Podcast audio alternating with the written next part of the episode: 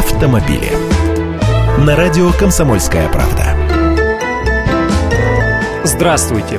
Поворачивать направо на красный сигнал светофора не разрешат, по крайней мере в столичном центре организации дорожного движения высказали свое отрицательное к этому отношение. Мотивация вот такая, таблички «Уступи всем и можно направо» ставят исключительно в городах с низким транзитным потоком, когда подавляющее большинство водителей знакомо с организацией дорожного движения. Интересно, что эксперимент с правым поворотом на красный по инициативе портала «Пробок нет» проводился с 19 июня прошлого года на 13 15 перекрестках страны в трех регионах – Москве, Московской области и в Белгородской области.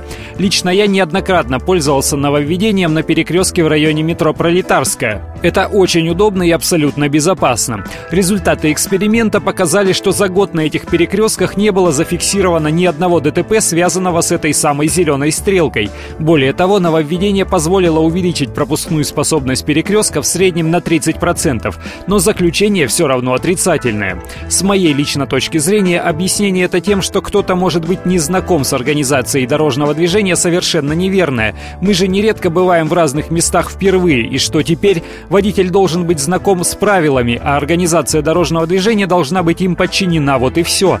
Другое дело, что такие стрелки на каждом перекрестке не поставишь. Там, где справа есть зебра, это будет создавать препятствия и угрозу для пешеходов. То есть где-то будет стрелка, где-то секция светофора, а это уже не разбериха.